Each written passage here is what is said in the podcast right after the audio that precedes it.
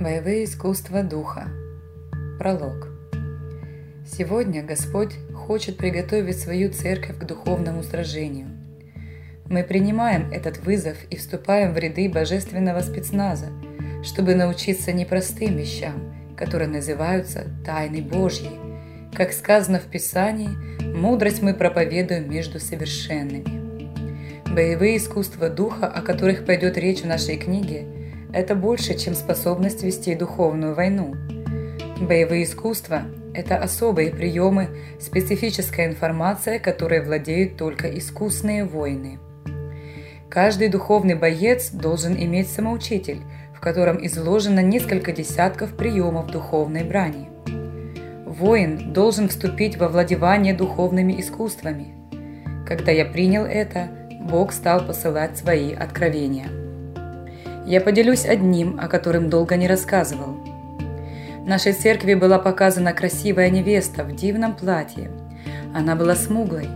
У нее был очень кроткий и смиренный дух. Она уважительно и почтительно относилась к окружающим. Но невеста не достигла полного возраста. Это была молодая дева. Затем было показано, как человек Божий наставляет ее, как она должна защищать себя, несмотря на свою кротость, потому что некоторые хотели наброситься на нее. Невеста должна была иметь понимание, где смириться, а где сразиться. Человек Божий показал ей несколько приемов. Невеста внимательно слушала, а потом начала повторять эти приемы. Представьте себе, невеста кроткая, но владеющая оружиями духовной брани. Вот понимание откровения о невесте. Невеста – это возраст нашей церкви, нашего братства. У нас еще не проходят похороны наравне с рождением, детей рождается больше. Цикл зрелости еще не наступил. Но однажды настанет время, когда пепел также будет нашей частью, и это правильно. Не бойтесь пепла. Однажды угли станут пеплом. И это нормально. Новое топливо снова даст угли. Мы поставляем топливо, мы топим печь нашими душами, они превращаются в угли, и угли уходят в пепел. Пепел нужен, пепел несет память. Бог будет приводить нас в этот сезон также. Но это немного позже. На нашей школе «Мантия» из облака свидетелей мы смотрим на пепел. Мы берем помазание сосудов Божьих, которые совершили славный путь в страданиях и гонениях, и посыпаем этим пеплом головы. Мы видим апостолов, которые прошли путь мученичества, и учимся у них. Мы мажем этим пеплом глаза и исцеляемся, потому что это очищает нас и снова приводит к кресту.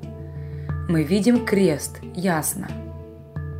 Помните об этом. После углей пепел.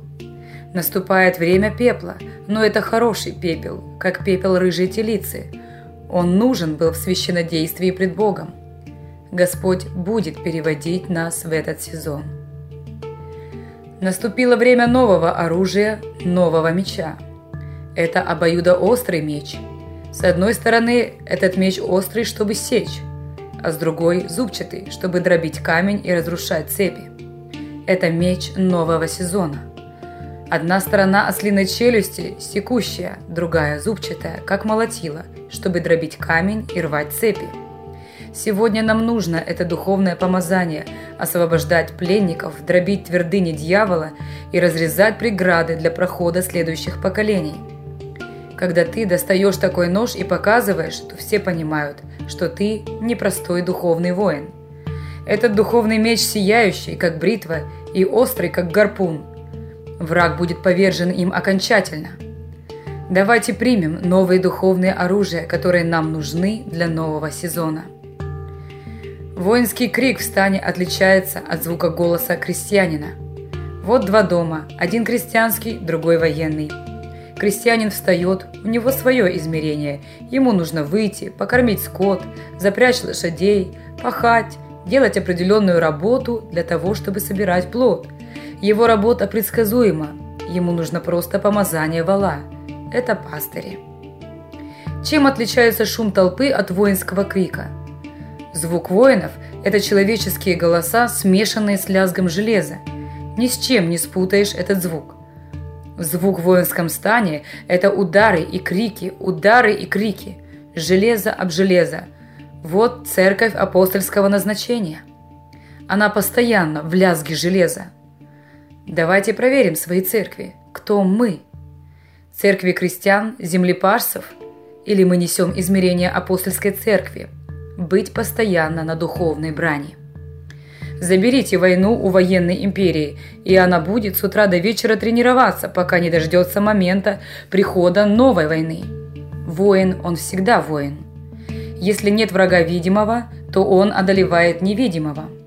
Он будет постоянно биться о макеты с щитами, деревянными или железными, но он будет биться всегда, потому что воин, он всегда по природе воин. Господь хочет высвободить это измерение, усилить нас в нем, чтобы мы были духовными воинами и были способны овладевать вратами ада. Нам нужно быть не просто церквями, которые ищут утешения, но чтобы мы были людьми, которые меняют парадигмы. Они врываются и двигают процессы.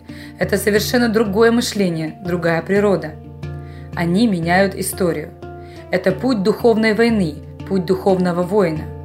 Воин видит все по-другому. Он видит народы и всегда думает, как завоевать этих людей для Христа. Он воин. Вот почему одни народы всегда были в рабстве, а другие сокрывались в дипломатии, потому что не хотели воевать. А есть народы, которые постоянно завоевывают другие народы. Апостол Павел говорит: «Покорять язычников в вере». А Иисус Петру: «Встань, Петр, закали и ешь». Вот что такое Евангелие. Как мы сегодня читаем Евангелие, в каком измерении мы видим его? Поход на большую рыбу называется не рыбалка, а охота. Ловцы хороших рыб называются охотниками. Есть рыба, на которую надо только охотиться. Чтобы савла поймать, надо охотиться. Чтобы савла поймать, надо быть духовным воином.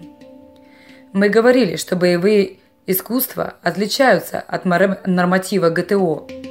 Помните, что означает ГТО? ГТО – это готов к труду и обороне. Это норматив. О войне здесь и не говорится. Это не боевые искусства. Мы говорили о разнице между церковью землепашцем и церковью воином. Землепашец работает, чтобы накопить на зиму, а воин не зарабатывает землей, он зарабатывает оружием. Это совсем другое мышление. Боевые искусства отличаются от ГТО тем, что это специфическая информация для поражения соперника. Люди, владеющие этой информацией, могут гораздо больше, чем самый мощный, сильный спортсмен. Однажды столкнулись два человека – большой европеец и маленький азиат. Они встретились в пустыне, и большой европеец хотел схватить маленького азиата. И если бы его он схватил, он просто выжил бы из него всю жизнь. Но азиат согнулся и кинул европейцу песок в глаза. Через мгновение огромный противник был поражен. Или еще. По залу катится огромный шар, от него убегает маленький теннисный шарик. Большой шар железный, а маленький теннисный шарик из легкого материала. Он хочет спастись, но огромный шар настигает, и маленький шарик становится в угол. Он опасен. Это практически то же, что вечная жизнь. Есть боевые искусства защиты и нападения. И в духе есть духовные приемы, используя которые мы ускоряем атаку и победу.